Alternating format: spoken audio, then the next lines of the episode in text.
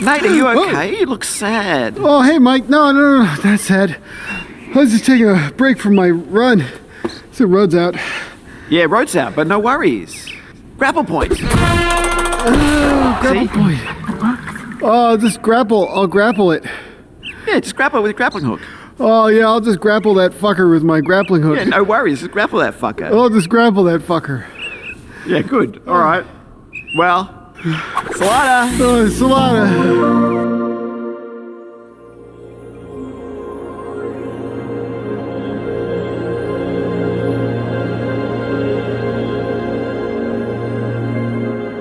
Hello there, and welcome to episode 63 of the video game podcast, PlayStation Pals. I'm your host, Nick, and I'm joined by the Aerith to my Tifa, Jon.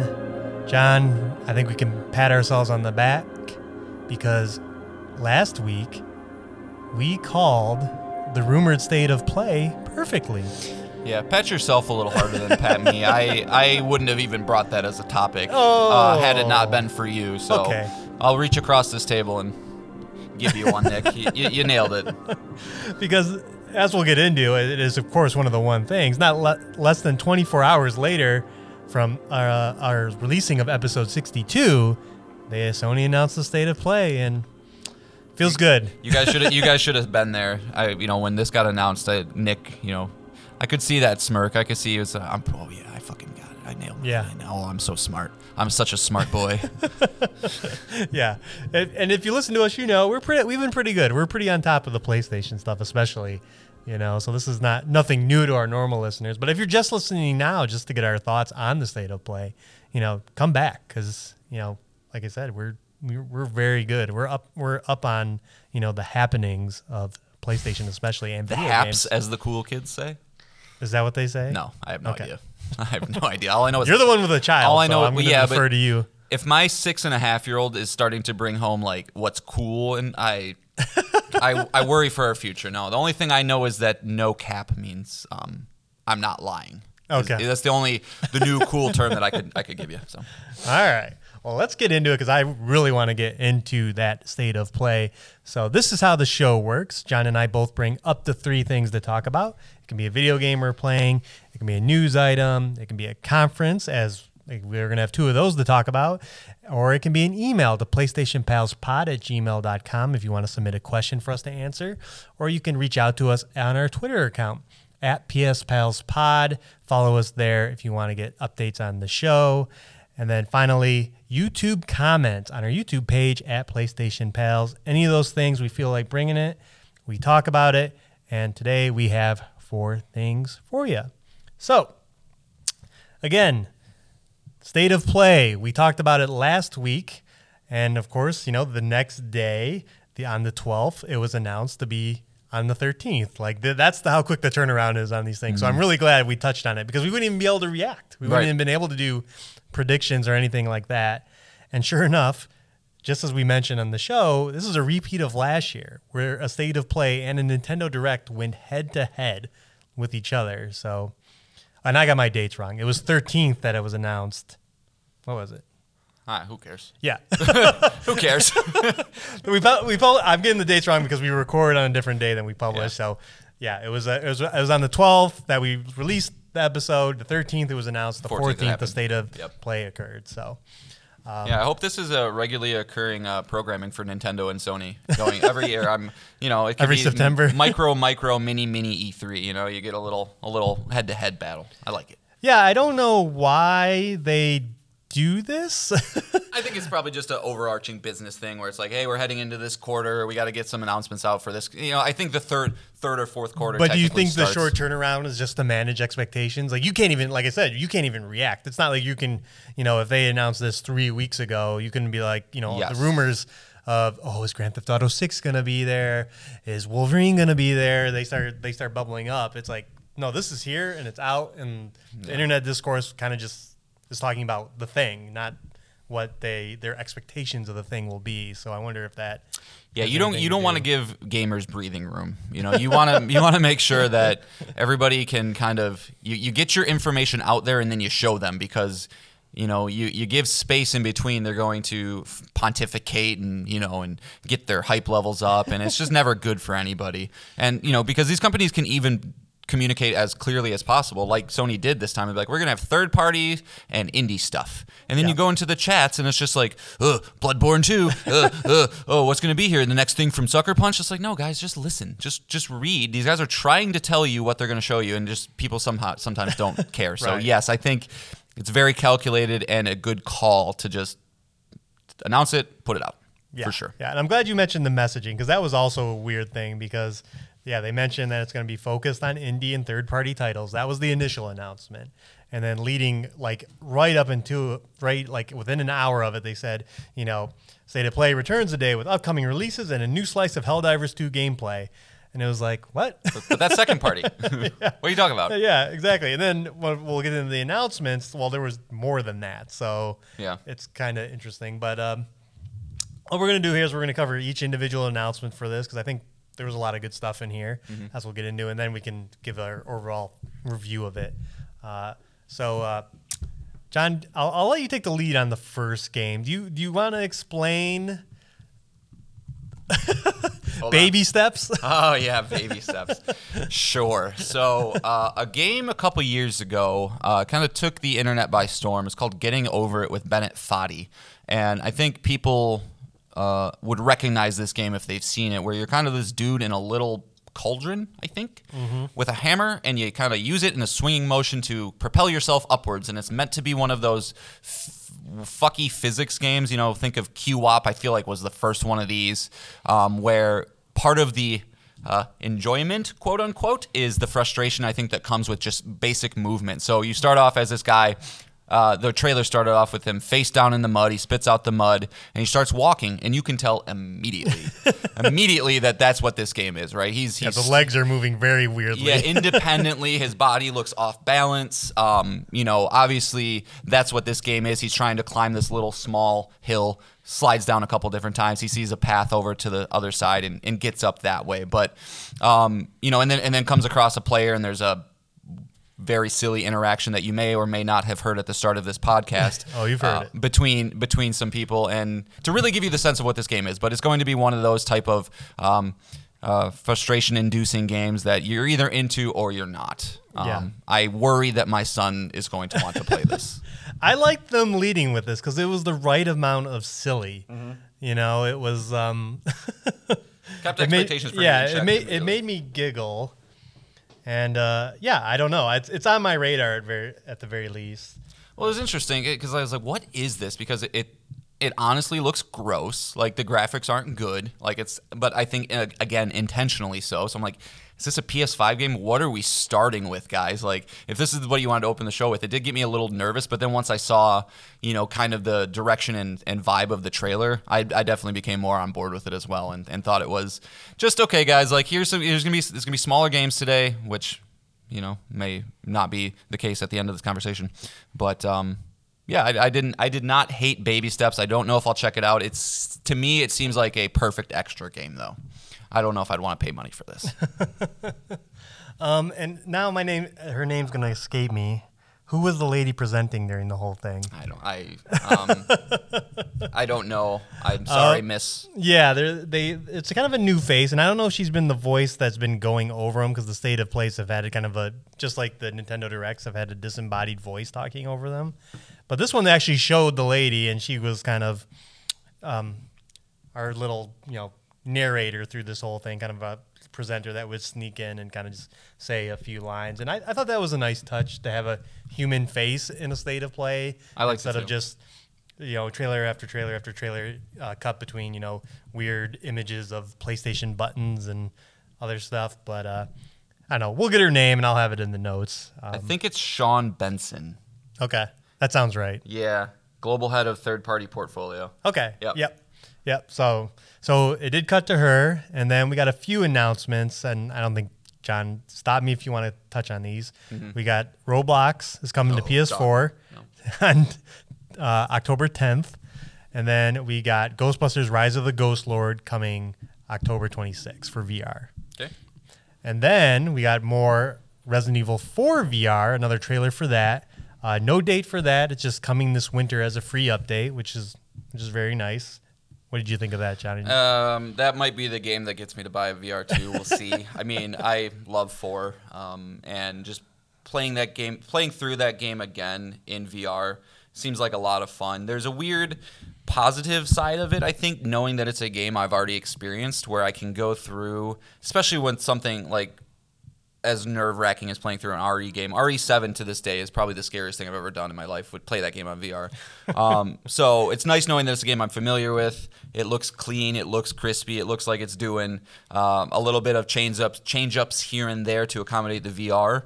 And um, yeah, I'm, I'm, I'm pumped for it. And I imagine knowing Capcom, they'll probably just either a small upgrade fee for if you own the game, or it might, who knows, it might even be free if you have it. I'm not sure, but um, yeah, it looks dope. Looks good.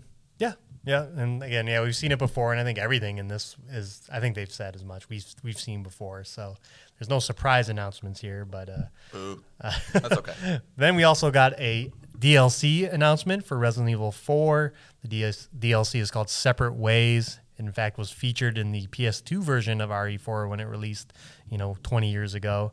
But uh, costs 10 bucks. It's out immediately, uh, September 21st and it also is accompanied by a free update to the Mercenaries mode on the same day. Ada and Wesker will be coming to that. Any interest in playing that at all? Not really. I um didn't play it for the original version. Um, I don't not to she doesn't need any more hatred, but the voice actress for Ada was very uninspiring. Yeah. Um, so to have her go through the whole game would, would probably get a little old towards the end of it. And it's probably I'm sure it's a short experience. Being ten bucks, I would expect three hours. But don't you want to grapple that fucker? grapple, you grapple that fuck. I mean, that, that, was for that was for for baby steps. Right? Yeah, but uh, Ada, Ada also has a grappling. Hook. Oh, no, I didn't. I didn't notice that.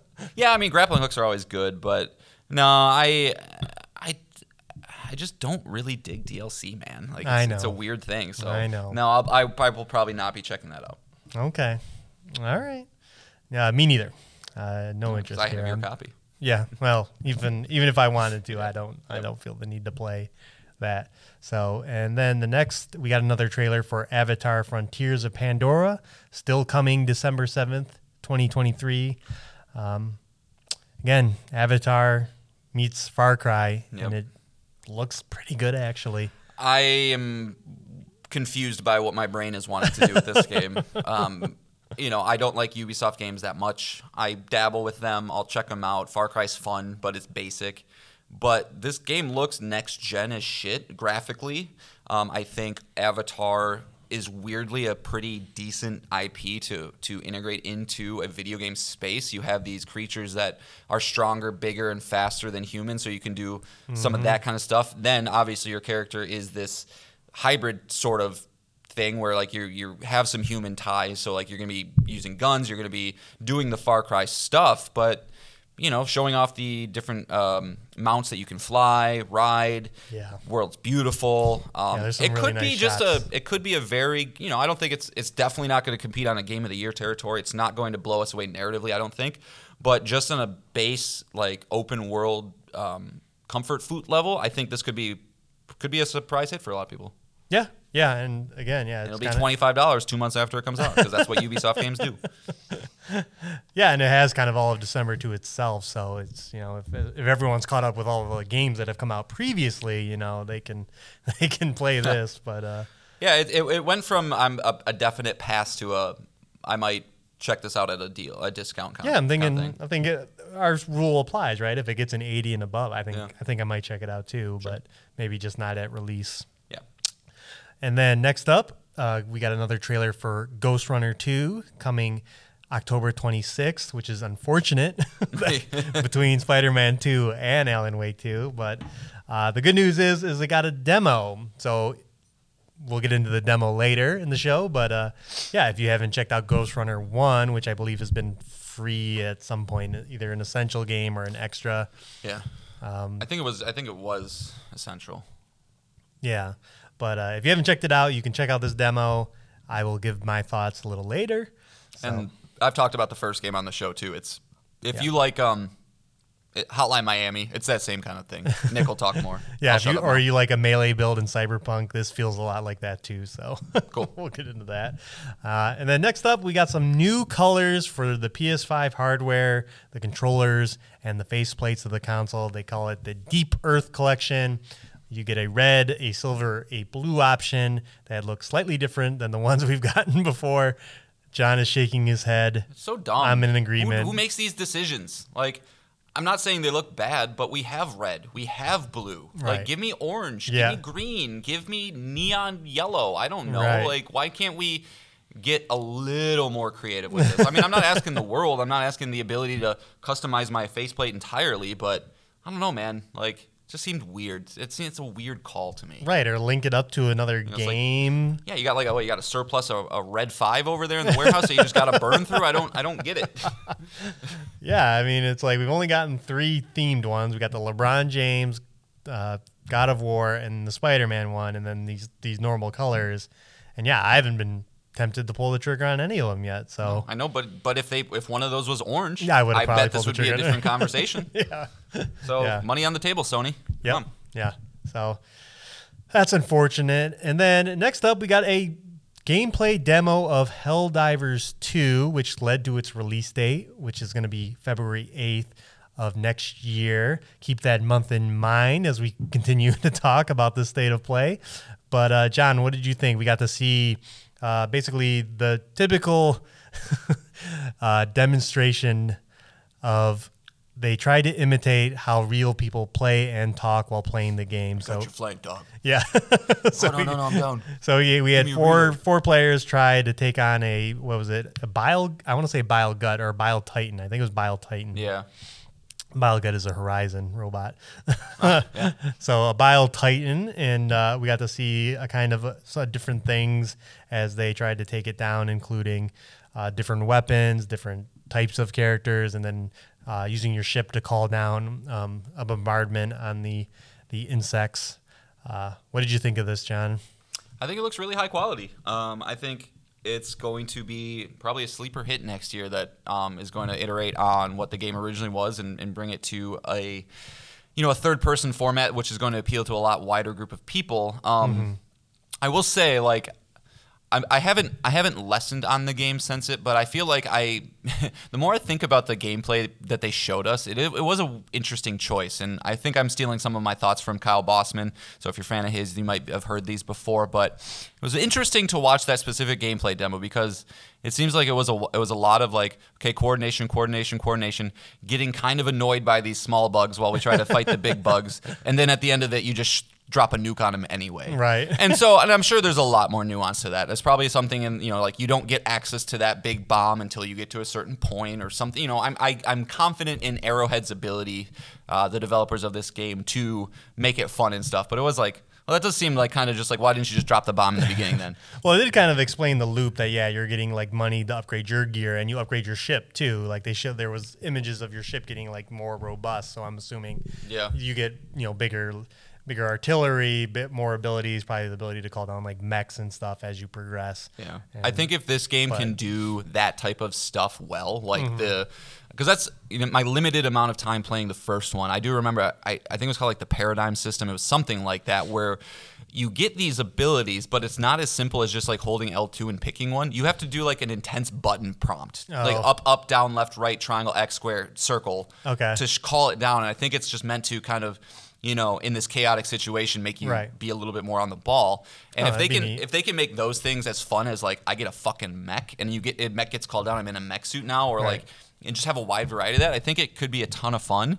And you know the uh, systems. Because that's a cool strategy. Sorry to interrupt No, you there, good. but uh, uh, like uh, like yeah, I'm I'm putting all the button prompts in. Protect me. Yeah. you know, like I'm I'm gonna call down the whatever advantage we can have, and if everyone can just like form up and then like protect the guy doing it, that'd be that'd be that that's a cool mechanic. I, yeah, that's and I, this. I think that's definitely the angle that they're really trying to to uh, go for because you know one of the things I saw in the in the trailer, and I know we commented on it, um, and I don't can't recall seeing it in the past was the ability for your partner to be next to you and load your your uh, rocket launcher faster, Yeah. which I thought was a really cool. Like if you, again, if you're thinking about the systems and the gameplay dynamics on an intricate level like that, that's that spells a really good sign, I think, for the final product. You know, because they are thinking this game seems to be very deep. You know, just from the initial time we saw it, you know, talking about the angle of the bullet hitting the enemy, and depending on how, if it's a shallow angle, it's probably going to deflect off of them. But if it's a direct hit, you're going to damage that thing. And it's like, mm. okay, they're thinking about this pretty in depth, and that you know is only going to reward the player. So I think it looks pretty good. Yeah, yeah, they can make that support role fun because it, yeah, it did look cool. Yeah, the guy had a big like ammo backpack and he had a bunch of big rockets on the back, and he was taking them off his back and loading this guy who was, you know, trained on the the giant Bile Titan bug. Uh, yeah, if they can make those those different support roles, they had a they had one person that could release a little drone that would stand there and be kind of like a little mobile turret. So if they can make all those classes fun and then, you know, kind of s- gently massage people into working together that are not friends, Mm-hmm. you know, that could be a really fun time. And yeah, like you said, I think it, it looks it looks great. It looks fun. It looks hectic, and uh, I got a question for you. How much is this game gonna cost, Nick? oh yeah, How much is this game gonna cost? I keep cost? looking. Yeah, pre-orders are live on the twenty second, but they have not publicly said, at least in my own research. I I, I, I I- haven't seen it either, and um, yeah, I don't know. It strikes me as a fifty dollar game for some weird reason, but I also think that they're putting enough into it to be seventy. Like I just, I just, I think people need to make sure that they understand that this is going to be a, a big, big product, not necessarily on the same level as the first one, because the first one, if I recall, was thirty. Um, so I, I'm just kind of curious to see what that will I, be. I wouldn't. I'd set your expectations that it's a seventy dollars. I would too. I would too. I just, uh, Yeah. you know, it's it's got it's an interesting interesting thing. And um, final thought on Helldivers is uh, if this game does well, I would expect Sony to buy Arrowhead at some Yeah, point next year because this is this is a team that has the tried and true Sony purchase formula, which is work with them for a long period of time as a 2nd party, and then once they prove themselves, you buy them. So, Mm-hmm. Right. um, so we'll see. Yeah, and again, it's you know obviously Sony has a lot of live service offerings coming up, but this one seems to be the most most solid, the most materialized. Like it's about to come out. Uh, it's showing very well. That you know, I think everyone's gotten behind it. I haven't heard any bad feedback, so Nope. yeah, it would make sense if uh, this game is a, a runaway success that Sony invests in them because they're doing good work there. So. All right, up next, you know, they said only focus on third party games, but here's Spider Man 2. and what we got is uh, Brian Intihar, the creative director of the game, kind of going over the basically the systems of the game. And again, if you weren't sold before, how are you not sold now as they kind of go into the the suits, the seamless fast travel, how both characters exist in the world, and you you know, a la Grand Theft Auto Five, just kind of you go, you can fast travel to the other Peter, and then how missions will either involve both of them or one or the other, and just the seamless loading of the world has been kind of like the emphasis is like holy cow. Yeah, that was one of those like what did I just see moments when like yeah you're looking at the the map and map form and then it you just it zooms into like into the map and and the little buildings and stuff you know turn into them their actual selves. That was a cool moment. Yeah, and that the map they showed that the map is doubling in size. They added two more boroughs, uh, Queens and Brooklyn. Uh, so there's going to be a little bit more uh, than just the the big city that we've had to deal with in the the previous game. But uh, I liked what they were doing. It seems like they took an emphasis to make you want to go into the map less, where a lot of the icons and things kind of just exist in the world a little bit more fleshed out, which which Yeah. I love because you know it's it's it's fun to knock off you know in the standard Ubisoft style where you're just kind of going through and checking everything off. That's cool, and I don't I don't mind doing it, but stumbling across something is always a better feeling. yeah, it definitely seems like yeah, there's a push for that natural. You know, hey, I, I am go- I'm on my way to go do a mission on, that's on the map, but I'm keep getting distracted by all these things that are just naturally coming to me, um, and that's shown there. And then on top of just this gameplay overview, a bunch of previews went live as the press has seen it. There's multiple PlayStation blog articles. Oh my God, I mean, we're we're here. Spider Man is you know and they love it. Everybody, I, I would, I would guarantee this is better than the either the first two games. Like I would just straight up say, like you know, yeah you will not be let down. yeah. Again, I it, our thoughts on the game are, are out there. It's you know uh, Insomniac just does not fail. So, and this looks to be the same. So again, another really nice showing of it. Yeah, just I just googled Spider-Man 2 and the first article is Spider-Man 2 will include ray tracing no matter what your graphical setting is. And so it's just Insomniac does shit on a different level, man. Yeah, th- this game's going to be huge. Will it be bigger than the first game? Yes. we'll, we'll see. Yes. If, how will how will it review? That's a- also a good question. I think I think it has a chance to be, you know, First one was join 80, the join the I think. join the 90 club if I th- everything works out. But yeah, I'm I wouldn't be shocked to see this game at a 91 to 92 range if Mm-hmm. if you know the power of the PS5 and the fast loading really really are the big game changer. Even though the gameplay is probably around the same as what we expect, but Yep. Yeah, first one got an 88. I would I would say 92 also. That would be my guess. yeah. So Seems to be the year of the 90s. so again, we probably won't talk about this game again until it is out, and then we'll have our impressions. But October 20th will be here really quick. So Sweet. All right. Next, we got a, a weird one. We got an expansion for Tales of Arise called Beyond the Dawn. It is coming November 9th. Beyond the Dawn? Beyond the Dawn. The Dawn? Dawn. Dawn. yeah, it's all about wieners. no, nice. Nice. But uh, I I'm, I have not played Tales of Arise, so I don't got much to say about this. But it is odd. I think the game is over two years old at It this is point, over two years old, yeah. And it's getting an expansion. But I, I mean, a lot of people love this game. Another So- 88 on OpenCritic. I've I've wanted to get through this game for a long time. It's just unfortunately is is low enough to get bumped by like Zelda and, and Elden Ring and, and you know Horizon. So it's just Yeah. like sorry, we'll get to you eventually. Yeah, because it's a free PS5 upgrade, right? You have the PS4 Yeah. version. Yep. yep. So yeah, if you're if you're interested in the game or this, again, as Jon mentioned, Go to your local used video game store. I guarantee you it's ten bucks right, or less. Right. So, um, so that's cool. Next up, we got our, returning friend, Foam Stars. Oh jeez. It is getting an open beta. It is coming September 29th to October 1st on PlayStation 5. So if you want to finally play the game and check it out. So I feel like we should play the game. I don't want to, but I feel like we should. I just don't.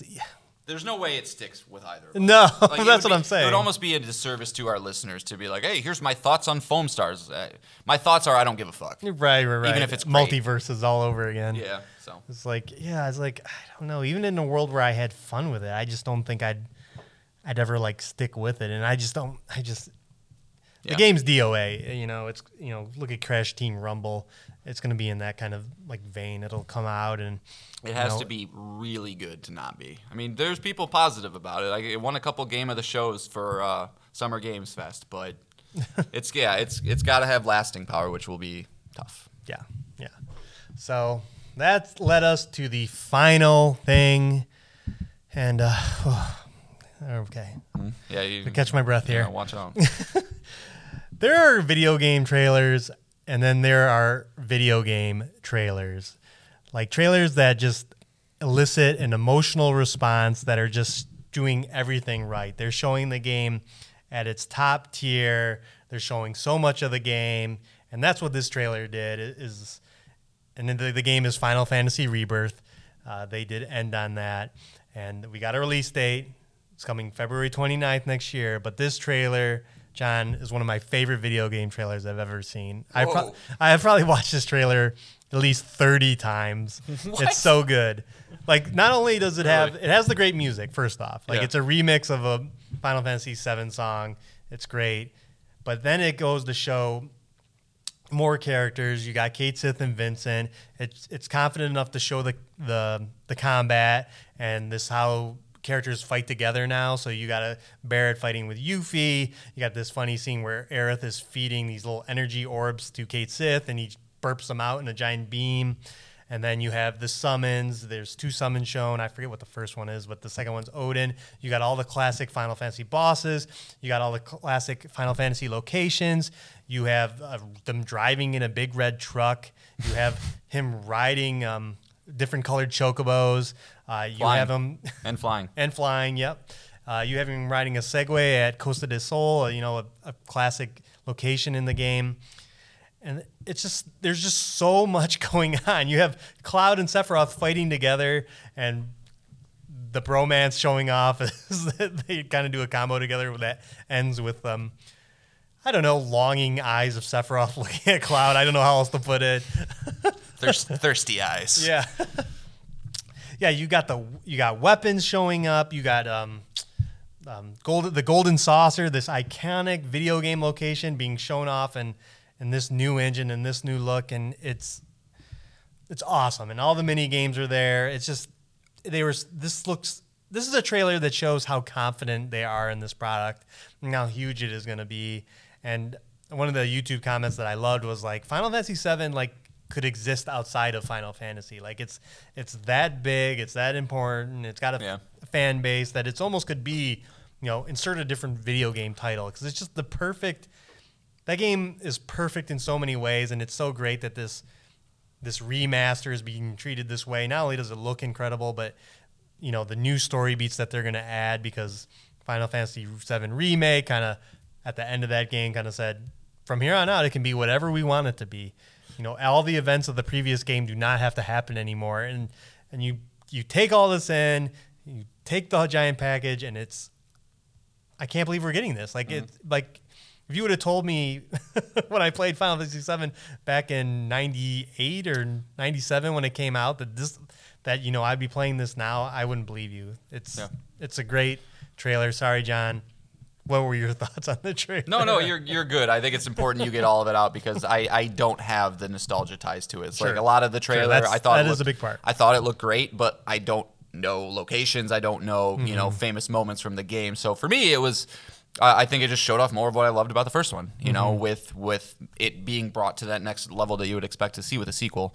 Um, you know, it definitely seems like uh, obviously open world esque. You know, I think that was a lot of discussion again after the first one was like, well, what are they going to do with this? How are they going Right. to treat that? And so to be able to get some of those answers was nice. You know, the idea of flying a chocobo around, I didn't have that on my bingo card. um, but yeah, I, I think it looks it looks great. I'm happy that the combat is being tweaked a little bit. While while it wasn't that I disliked the combat in Seven remake at all. In fact, I think it was great. It's just I preferred 16s, I would say, to it. So like I hope maybe they kind of mix those together a little bit more.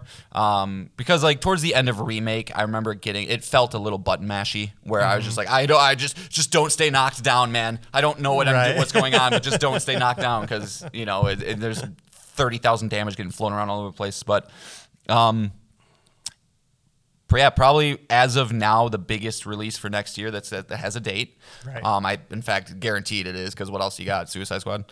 Um, but uh, yeah, man, I it's uh, it's it's nice to have to start seeing next year getting fleshed out a little bit to see what these big bangers are going to be, uh, the big big games to look forward to to flesh that out. But it's got to be your most look mo- your most hyped game, right?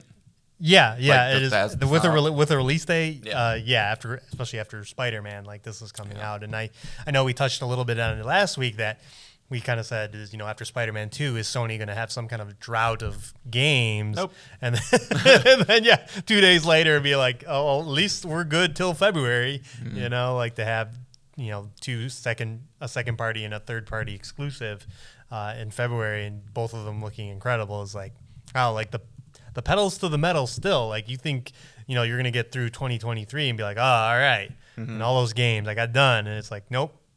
You know to have this game coming so soon is is great you know and I good on Square Enix. Uh, like Yeah. they're kind of having not all their releases have been hits but you know they had Forspoken they've had Octopath Traveler and now they have and then Final Fantasy 16 and then now this game like and Final Fantasy 16 and Forspoken and and Final Fantasy 7 Rebirth, those are big projects, and to have all those kind of hit within a year of each other is pretty incredible. Yeah, they're they're kind of taking a page out of Capcom's book right now, where they're in this little bit of a renaissance. You know, with some leadership, I think over there really shepherding the the team to where they need to be. Yoshi P, you know, the director of Final Fantasy 16 and Final Fantasy 14, being a major part of that. Um, so yeah, Square Enix is riding high. Um, Not one- according to their square their uh, stock price. yeah, not according to their stock price, but you know, I don't pretend to understand how the market works. I think it's all a big bunch of bananigans. But you know, what are you gonna do? Well, I I never understand these companies' expectations. Like Square Enix is famous for thinking Tomb Raider underperformed, and it you know sold like Guardians, and Yeah. everything in the West. yeah. But um, one thing to note about this too is uh, if you are if you are a person that hasn't had the chance to play remake yet, uh, I believe if you pre-order this game, you get access to remake. Yeah. So can get both of them. Yeah, so you get both of them. So if this is something, if you've just been for some reason haven't gotten to it, now's the perfect time. And I think we're finally going to get. This is going to be the way that our Xbox friends finally get to play remake uh, because they have announced this is going to come to Xbox. Um, so it's like a six month thing. Okay, so I, I, I- okay, so I saw clickbaity articles, but I didn't look into it. They're they're saying that this game will finally come to Xbox. It's, so on IGN is saying uh, Final Fantasy VII Rebirth exclusivity to PS5 for at least three months. So they haven't said where it's going to after that. If it's See, if that's it's what I'm talking about. No, I know, but I, that's why I said it might be a way for them to, you know, for the Xbox people to play it. Hopefully, because they did say when remake came out that it would be coming to Xbox, and it just never did. So you know, this is kind of another thing. Like we're like, like, is it coming or is it not? But they have said that uh, for at least three months. So it might just be PC. That might be the only other place it's going. yeah, But- yeah. but- I would I would assume it's going to PC, especially with the Final Fantasy 16 announcement that it's going to PC. But I I mean I I don't know. Yeah, I don't. I, I, I'm I think we again I don't want to be an Xbox hater podcast, but Mm-hmm. but I think Microsoft would have to shell out some money to get them to want to port it there. There's some kind of some kind of deal, They have money. you know. So Yeah. and I and I know like that like when they announced Final Fantasy 14 was coming to Xbox, um, they said that their relationship's going to be stronger. So who knows? But you know, again, yeah, exclusive exclus- exclusivity for X amount of months. I just I won't buy it until I hear otherwise because, like you said, Final Fantasy 7 remake was supposed to come to Xbox and and Never as did. of now has never has. So um, not to say it can never happen, but Yeah, for sure. yeah, here we are. So, but uh, yeah, that kind of wrapped up the state of play. Jon, what did- what did you think? I, I uh, what did you think? Yeah, Yeah, no, I I thought it was a really really good showing. I every single game that they showed off had a um, exceptionally strong showing. Um, you know, I think of um, Avatar. I think of Spider Man. I think of Final Fantasy. I you know it it all showed games that were games I'm going to want to play and that you know have a lot of value to them one way or another. Yep. It's a bummer to never see new announcements, but like you know, I, I think Sony is hopefully slowly, slowly shifting the expectations of what state of plays are. Where when they first got announced a couple years ago, we just kind of had this inherent expectation to where every single time a company speaks to us, they tell us the big things, mm-hmm. and it's taken a while to temper that, I think. But this was uh this is exactly what I would want from a state of play. It's just updates on the, the things I know. You know, maybe I would appreciate one or two announcements, but that's just a selfish thing. And then you know, save you know save the game awards, the Jeff Keighley opening night lives, those things for maybe showing off new products or you know the elusive sh- PlayStation showcase that happens every one month to 17 months. I don't know. You know, you never know. But no, I I I, uh, I think they did a very nice job, um, pretty much top to bottom. yeah, yeah. I think it, uh, if you listen to our podcast when we talked about the PlayStation Showcase, this is the opposite of that. This is more expertly curated. The games all look better. We got release dates. We got extended gameplay demos. That's what you want from any kind of event. It doesn't just necessarily have to be a state of play. And I'm with you. New game announcements are always, always you know, going to be the bread and butter. But you know, we're in the thick of it right now. Games are coming. Let's highlight those games that are coming. Mm-hmm. And then, yeah, like you said, let's we'll flesh out 2024 when the Game Awards come. So Well, because that's that's you know where we still are kind of at. I feel is like you know Sony has a lot to say, not just like one or two games to announce, but they have a lot to say, and it doesn't really make sense to just drip feed that out over state of play. So, you know, uh, will will a you know. Code Red. What's what's our what's the DEF CON? Will the DEF Yeah. CON come back for the end of the year with the PlayStation Showcase? I don't know. You know, we'll see. But I think They have to. They have to say what first party is doing at some point. Like, Right, right. I don't know when. Do they do they think that Rebirth bought them enough time? It probably did. Yeah. You know, but uh, so Yeah, I think the Game Awards, you know, Sony has been there in the past, so you probably would expect if a game is going to release in the first six months of next year, um, that it will that it should be there, if anywhere, and then maybe they'll, maybe they'll do like Microsoft did this did this year with a January event. So well, we We'll see. still we still just have our poor PSVR two just limping along. Just you know what. What's the plan for that thing? What a joke! You know, we, we maybe have to talk about that. yeah, at some point it's, it's getting. because yeah, the, the Resident Evil Four is great and all, but it's not enough. And Ghostbusters, Ghostbusters: Rise of the Ghost Lord, which looks fine, it's just still Not. Still, they there's no first party support. So No first party support and no Alex. I mean, those are the two things. yeah. So all right, let's move to the, over to the competing. Yeah, Uh, I don't know if I'd say competing. I think they operate on their own vertical, but that's Well, fine. We're talking about the This is- Nintendo Direct. Yeah, yeah. Well, same day. I know. Very much as a the old E3 The head-to-head feel. competition for Yep. the day. Yeah. Yep. So Nintendo Direct, uh, we got their showcase first. Um, so we're not going to go as in depth with this one as we did with the State of Play, being that this is primarily a PlayStation show, but we're a lover of all things video games. So uh, just kind of wanted to go through some of these. But uh, Nick, do you want any, any initial thoughts that you want to get out of the way first, or you want me to just jump right into this? Um, again, I don't own a Switch. I, you know, I don't get my expectations up. It is probably what it, you know, I when Nintendo announces something, I'm not like, oh, there's going to be a Switch 2. Like I don't, I don't, I'm not reaching for the sky because this too was announced the day before. There's no time to think about it, and I think You probably just want to see indie games that are going to eventually come to PlayStation. yeah, exactly. I, Yeah. yeah. I like to see games that are also going to come to PlayStation, which there were a few here, um, which is always nice. Like I do appreciate that Nintendo Directs do show off a lot of indie games, like a lot, a lot of indie games, Mm-hmm. including games. I really don't think they should show a lot of farm games. That seems to be the running joke Mm, that they love. farm games. But uh, you know, this is kind of like, you know, I am excited to whatever the Switch Two is. I will always be curious as to what Nintendo's next hardware is. But you know, I knew that it wasn't going to be here. Right. You know, unless it was going to be coming out before um, Black Friday. Like Mm-hmm. if it was coming out, you know, in the next two months, sure. But I, Yeah, no, I mean Nintendo always likes to to um, launch their consoles with a really big game. So Right. like, and they don't have anything like that ready. And I think that was pretty obvious with this Right. with this direct. My big takeaway that we got here it was about 45 minutes long. Uh, was that this is the end of the Switch One's life. Um, this is this was a direct that was primarily focused on remakes, remasters, lots of Mario things, lots of little little games that they can kind of just you know push out towards the end of the life cycle to, to keep people invested at least until the switch 2 comes out which all likelihood points to next year. But just want to give a couple shout outs again i'm not going to go through every game there was 29 games shown which you know kind of surprised me when i when i saw the list but uh, i want to give us a couple shout outs shout out first to dave the diver Yep. uh, this is a PC only game that I've had my eye on for a little bit. Very indie, very pixel based, but it's uh, sitting at an 89 on OpenCritic, which always just at least points me to checking it out. Um, but there is a demo out for Switch now, so if you have a Switch, go check it out. But basically, it's one of those games. Um, you know, I think of Moonlighter for some reason. That's like the one that I think of where it's kind of works in two different phases. Where phase one, you're a diver, you go out into the ocean, you have a variety of weapons. You start with just like a harpoon gun, and eventually you work that up, uh, and you basically get fish. You shoot fish, you collect them, you come across little things that are hidden in the world, you come across little treasure chests that unlock uh, upgrades, money, things like that. And then you take all your fish that you've gotten, go to your boat, go to a sushi restaurant that just opened up right next to you. And you basically give them all your sushi. Uh, you have this very charismatic. He kind of looks like Blade. He's like a bald black man with glasses, and he's like super cool and awesome.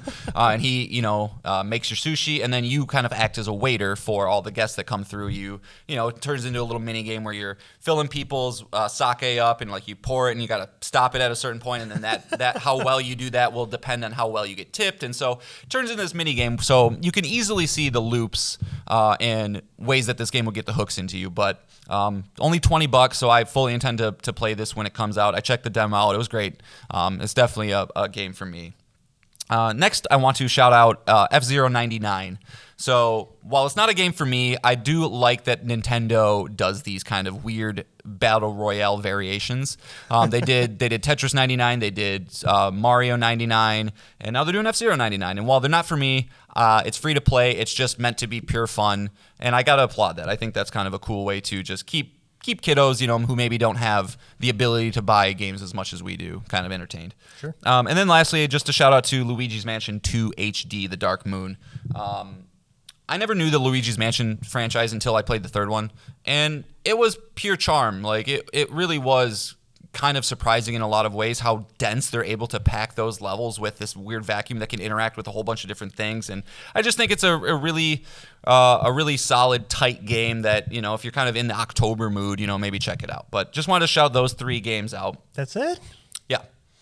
So the other games I have to rank, or we're gonna we're gonna rank these, Nick. Okay, Well, oh, do, Well, can you I want- shout out some games here? No. What? Yes, you can shout out some games. Go for it. How, I don't know how you avoided this one, but you're not going to shout out Unicorn Overlord? That's a part of my next section. Oh, well, okay. Yeah. So so sure, go for it. Shout it out. shout out, Nick. So Unicorn Overlord is the next game from Vanillaware, who did 13 Sentinels Aegis Rim, which is coming to PlayStation Plus Extra. As you hear this, it'll be out for that. Uh, Jon and I both really like that game, platinumed it. Uh, Vanillaware is known for their really interesting art style. It's gorgeous. Uh, this looks to be a strategy game uh, that they're doing next. It's coming uh, out on March 8th of next year. So another 2024 game to look forward to. And I, I just suggest looking and watching the trailer. It's it's something different. It looks like you gather your gather allies and um, kind of have like a turn-based battle mode. But uh, it looks interesting. Yeah. I, it's on my radar. It's like their attempt at like Advance Wars or Fire Emblem or something like that, maybe you know that kind of style. So, yeah, so that that one definitely uh, looks to be cool. I think that they need to fire whoever made the name, but that's just me. Unicorn Overlord, nah. But Nick, for the next little section of the Nintendo Direct to just round this off here, I selected seven games from the t- list of 29, and Okay. um, I don't have a clever title for this segment yet. Maybe you can help me uh, get a, a title for it. But for right now, we're just gonna we're just gonna call it rank them. We're just gonna rank these seven games, and what I want to rank them based on is what we think their level of let's just say pop culture impact, right? How big are these games going to be? Are these going to be little stinkers that just come out and nobody gives a shit, or is it actually going to maybe turn into something? Or, you know, just what does your gut tell you, okay? Okay. So seven games. First one.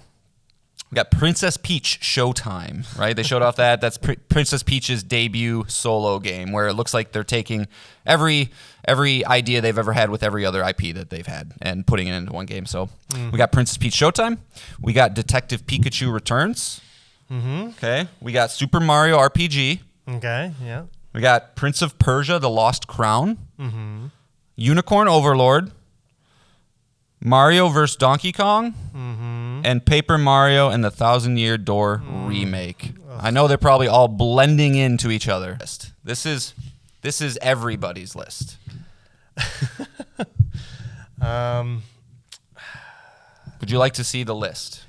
Would that make it easier? Which of those do you think is going to actually make waves? I don't.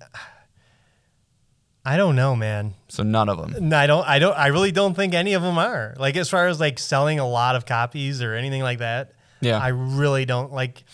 I mean, anything with a Nintendo character on it's going to be big. So, but you know, there's five games, four games in there with a Yeah. Nintendo character, and I don't know. I don't. I'm sorry. So nothing. So they so they're all gonna suck. No, and they're all going to be fine. I like. I'm just not a big on the like. You have two HD remasters in there. um, Detective Pikachu looks eh. Princess Peach Showtime could be something different and fun, but as you said, it looks like a bunch of Mario Party games plucked into a, a single player game. You know how interesting will that be?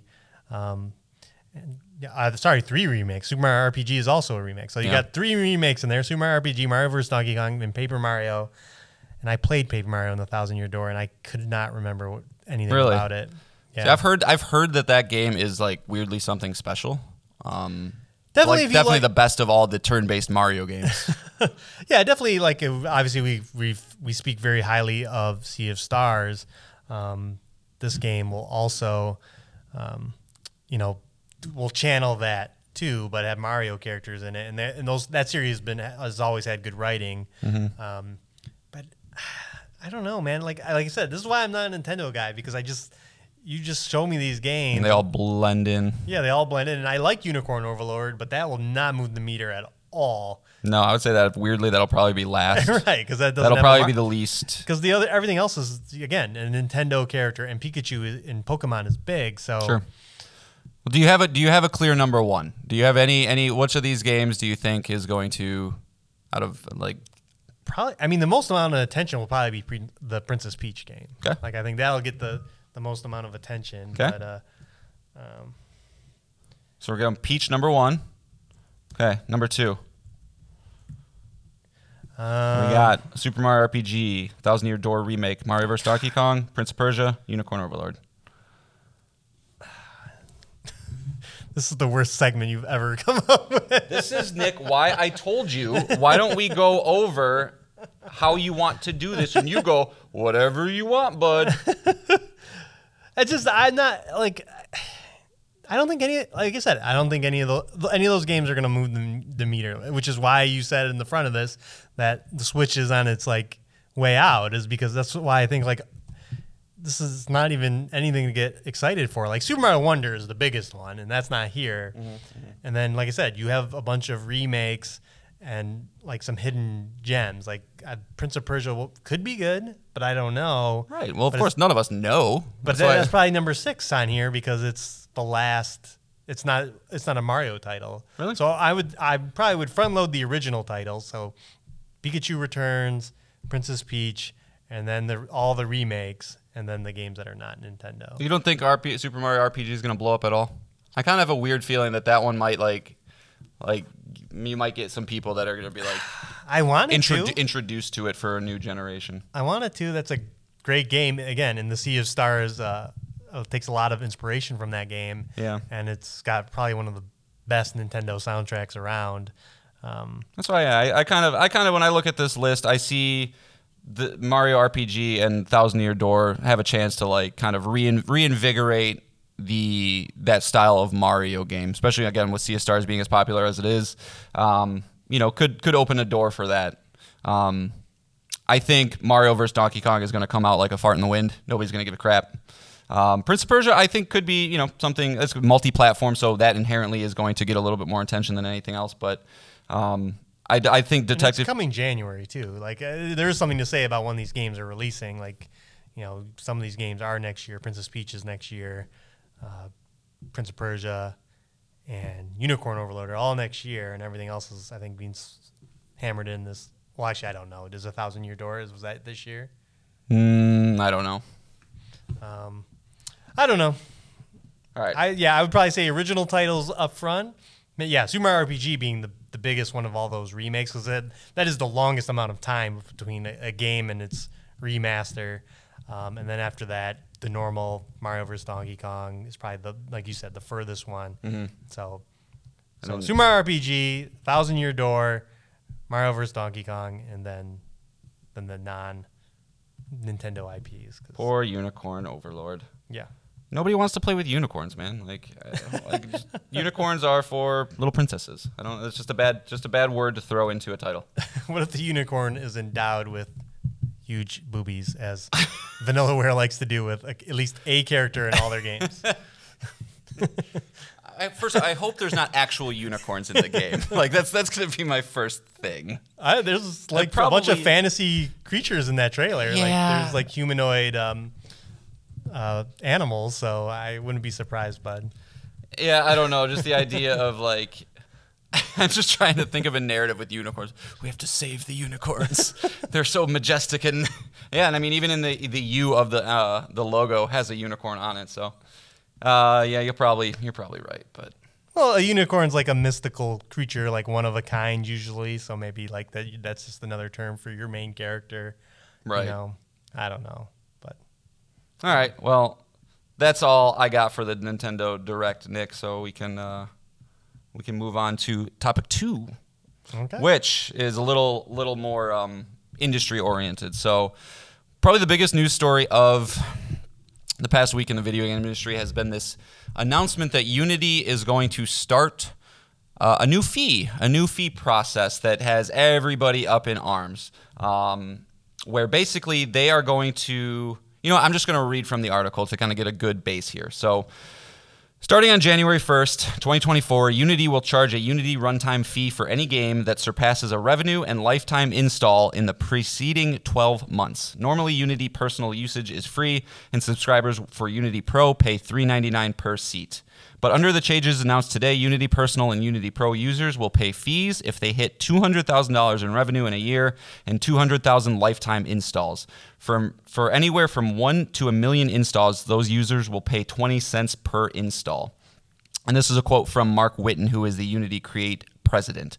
It's a price increase, it's a business model change. From our perspective, we're working on ensuring that there's an accurate exchange of value between Unity and its customers. But with that said, the price increase doesn't impact the significant majority of customers. So, like I said, this has gotten the entire industry really up in a kerfluffle right now. A lot of Um, games you play are made in Unity. a lot of games you play are in Unity. That's right. So I actually made a list um, of some big ones. So Cuphead, love Cuphead. Uh, Beat Saber, love Beat Saber. Sub- Subnautica, Pokemon Go, Hollow Knight, the Ori series, Fall Guys, Among Us, Genshin Impact, Death Door, Hearth- Hearthstone, Cult of the Lamb, and others. Um, so you know, not just not just small little cheap games, because the, the reason that Unity is so um, used is that it's it's typically free, right? It's a free program um, that gives you basic tools you need to to get your shit done. But with this new change in terms and services, um, lots of indie development developers specifically are not having having it to the point where we're starting to get lawsuits being threatened. We're getting people sending out open messages to one another saying, "Don't use Unity." Uh, Devolver Digital's out there saying, "When you pitch us your games, please tell us what engine you're using," because I think they don't want to work with these guys. And my question to you, Nick, is is how bad is this for Unity? how, how bad is the only way to win back favor to pull out entirely, or what? What do you think? Um, Well- needs to happen. I want to backtrack just a little bit to last year, and I know I'm not an I'm not an iPhone user, but when you use apps, one of the the reasons they're free or Facebook or anything else is that they a lot of data is being tracked about you, and then you're getting targeted ads. And guess what? Unity is also doing the same thing. So if you created a, mo- a mobile game, you can use Unity software to put ads in your game, and Unity, you know, gets a huge cut of that. Well, last year, Apple introduced app tracking transparency, which let people on iPhones sign out of this, uh, uh, opt out of this. So you, so they Unity can't target specific ads to you, um, and can't get that that delicious data that all these companies want. You know, and uh, do you know how much that cost Unity last year? No. Five billion dollars. Oh my God. their stock went down 37% uh, when this happened and they couldn't figure out a workaround. Um, so Unity is already in a bad spot. Yeah. and I, I'm sure that the part of this initiative was them trying to get more money on the back end, specifically like a game like, say, Among Us, right? A game that, you know, they probably got Unity for free and then all of a sudden the game blows up and maybe they have to pay like a one-time fee. I think you have to pay like if you if you hit a certain like revenue, you have to pay like 14 grand or something like that to Unity. Um, but a game like Among Us that has sold millions and millions and millions and millions and millions and millions of copies, like eventually, you know, Unity's not getting any of that money and they want their cut. And so this was a move to do that. And uh, there, yeah, like you said, the the messaging is poor. The idea that this can be abused. Say, I don't like a game, I'll just uninstall it, reinstall, it, uninstall, reinstall, dip into their funds. Or the big one, if I have a Game Pass game or a game that's on a free service, and all of a sudden people are just not they don't even pay money to me to, to download it anymore. Right. But I'm but I have to pay Unity every time they do. And then the fact that Unity's like, I think their initial reaction was like, "Oh, we won't go to you for Game Pass. We'll go to the person. We'll go to Microsoft for that." And it's like, uh-uh. you think Microsoft's gonna pay that? Right. Uh-uh. They'll either negotiate different deals with all these games so that they're paying for it, but Microsoft isn't gonna come in and pay these install fees. I guarantee you that. Yeah. You know, they're already, you know, as we've talked about in the show, game they take it on the nose in Game Pass typically anyway. So um, they're pretty fucked. I don't, I, I don't know. Like existing games will probably, you know, like it's probably very hard to take. I don't know the Cult of the Lamb and be like, oh, we're gonna go put it on Unreal Engine. Yeah, like I don't just, think you can do it that like, that sounds impossible to me.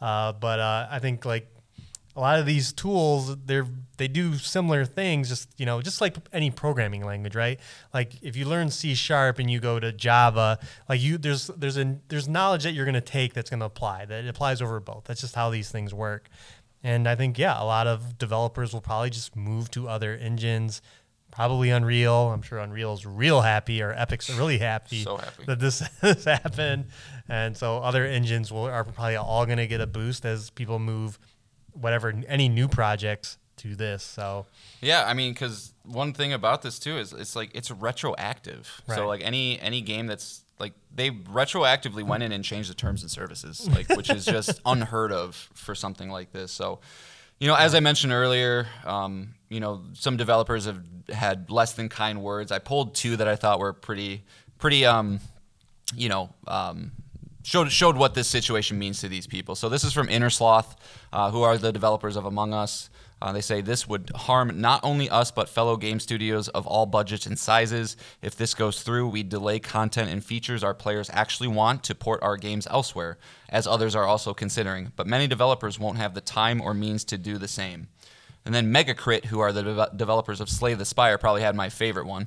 Uh, and they say, despite the immense amount of time and effort our team has already poured into development on our new title, we will be migrating to a new engine unless the changes are completely reverted and the terms of services protections are put in place. We have never made a public statement before. That is how badly you fucked up.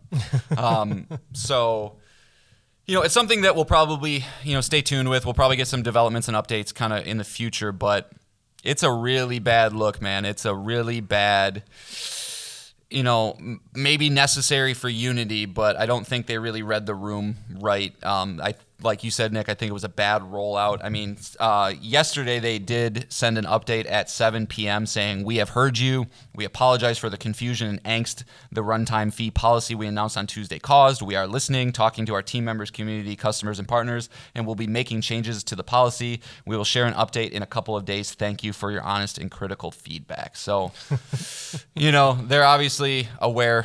Um, how could you not be? But yeah, it's just it's just one of those. It, it seems like a slimy corporate move that just is there to line the pockets. But like you said, they're in trouble. So like it might be a, a move needed to fight for survival. It's just it's just not ever ever to go over well. I don't know how you make something like this go over well, but you know, I think it could just be also a symptom of the industry right now. We see economics changing on a on a day to day basis. You know, we see these different um, stream or um, revenue streams and ways to do it coming in and out of focus, not really knowing what the impact is going to be long term. And you know, I don't know if this is a canary in the coal mine, if this is just a one off or what it is, but it's something to you know at least be focused on because Unity isn't a small player. Unity is you know one of the big boys, and and if they are sniffing trouble, like what are the other companies feeling right now? It is that going to reach a breaking point that could force either that this is stuff that has to happen, it gets forced back onto us as the consumer somehow, or who knows? But um, you know, are you worried about Silksong? I think Silksong's probably far.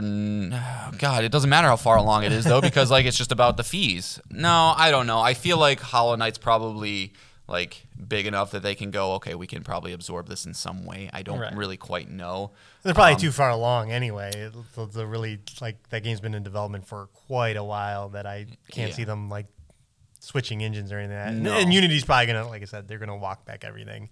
I think it's more like back the games like board, um so. you know I was thinking like a uh, guy on our team really likes Pillars of Eternity, right? And that's made in, in Unity. And the second one is scheduled for like open beta next year with like full release the year after. That that's a game that I would be like, "Ooh, what do you do?" Like you're half 70 75% to 90% of the way through and like now it's mission critical time to figure out how everything works and you're like, "Well, what do we what do we fucking do?" Cuz that is a free to play game. That's a game that you know, I don't know. I, I don't I don't know the economics of it all, but it just seems You'd adjust your revenue stream, right? Either more DLC, more um, more things behind a paywall in a free to play game like that. You know, like that's you, uh, yeah. You either or you charge more up front. Yeah, I don't know.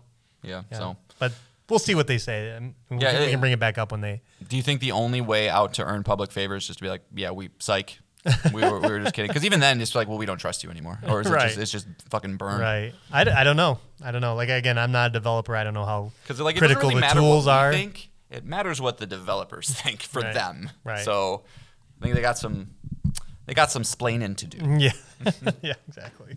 So, uh, yeah, well, we can we can keep an eye on this and then bring it back up because yeah, as you mentioned, a lot of our favorite games are in Unity, so this is going to have an effect on us at some point.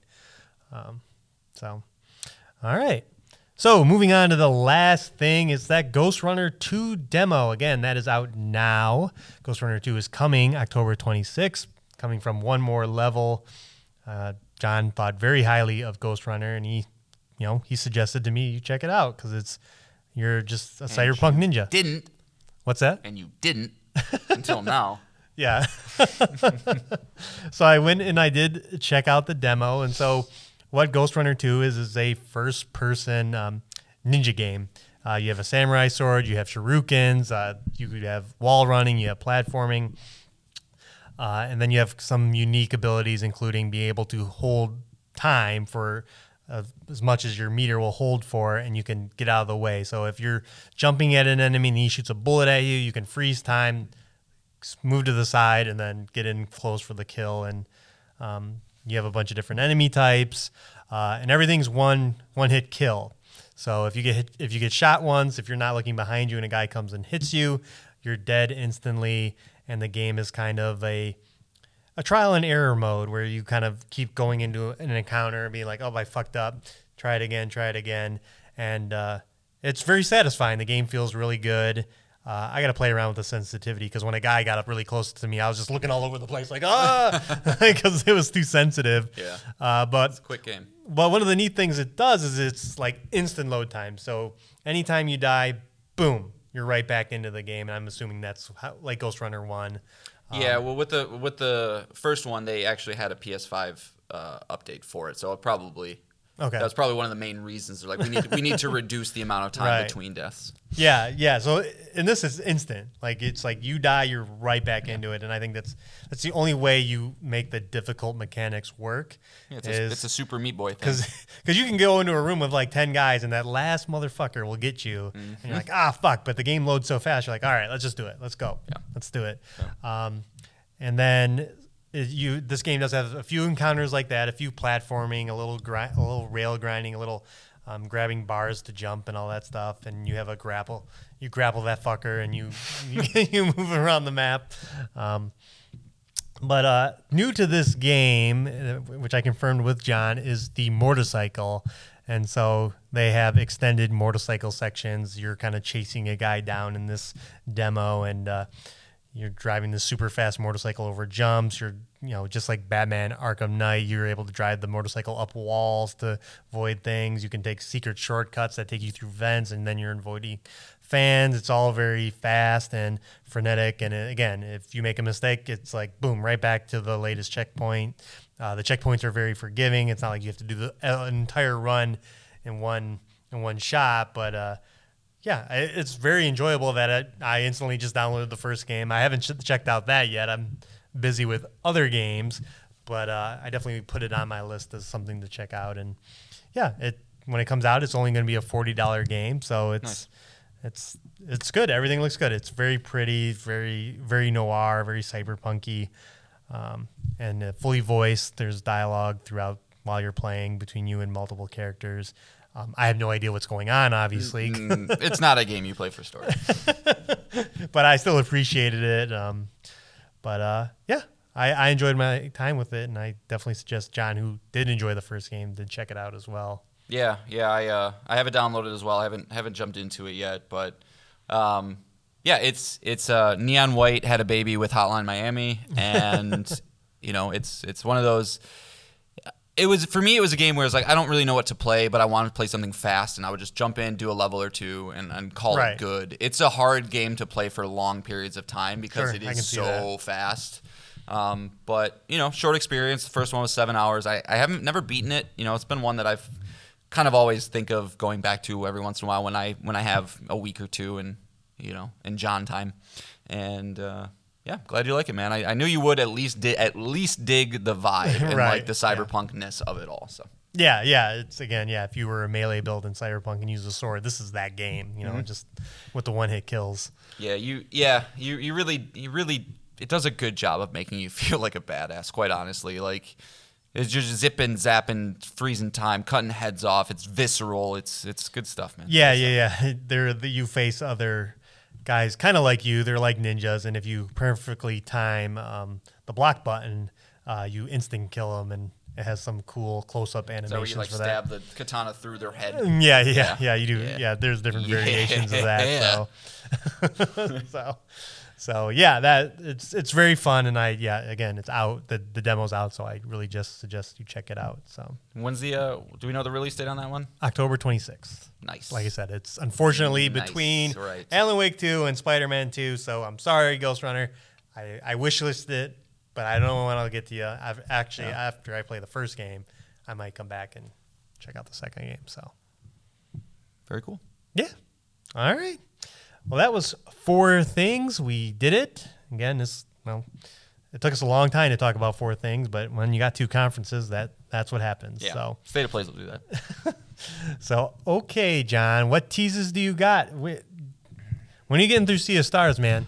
I'm trying, Nick. I'm trying. I my clock in game says 17 hours. I Oh, think. Okay, So getting there, getting there. I love it. Still love it. Um, I'd say you're halfway then. yeah, I mean, and I I recently um, got myself gifted a, a very nice exercise bike. So I'm wondering, like, I've I've tried the watch a movie while biking. I don't know if I could do a turn based turn based game while biking. Maybe I don't know. If it wasn't for her, how important the active blocking and timing Yeah. was for all the abilities, like how important to you, like I don't think you could do it. If it was just a turn-based game where you just you know commanded guys and they did what you had to, and there's not that active part of it. Yeah. Uh, but uh, I don't know. Give it a shot. See how you do. Yeah. Yeah. So no, I mean I'm uh, still playing that. My son is addicted to neon white right now, so I'm helping him out with that. Just like his dad. Just I, he really does. I should probably start being a better influence on him because he does whatever I do. Um, but no, man. I uh, hopefully will just continue with that and, and hope to get some interesting news topics and things to to pull at for next week. Yeah, yeah. All right. I will be bringing next week Cyberpunk 2.0 as it is officially coming out before the release of Phantom Liberty on September 21st. So I will be jumping into that, respecking my character, which I'll be forced to do, and then seeing how the that game thing plays. that they you can like go online and log in. oh yeah, that. yeah. They have a web-based uh, uh, character create or yeah spec spec builder perk builder um, online that you can check out. But no, I'll just wait till the full release and then I'll just I'll just wander the game and see what's changed. You know, um, see if I can check out some things. So and then you know prepare for the imminent release of Phantom Liberty. So that'll be great. And then as far as Baldur's Gate 3, I did beat Act 2. I am in Act 3. I'm actually in Baldur's Gate. And boy, do I have so many thoughts about this game. I was almost going to bring it this week, but uh, I knew that the state of play was going to take as much time as it did.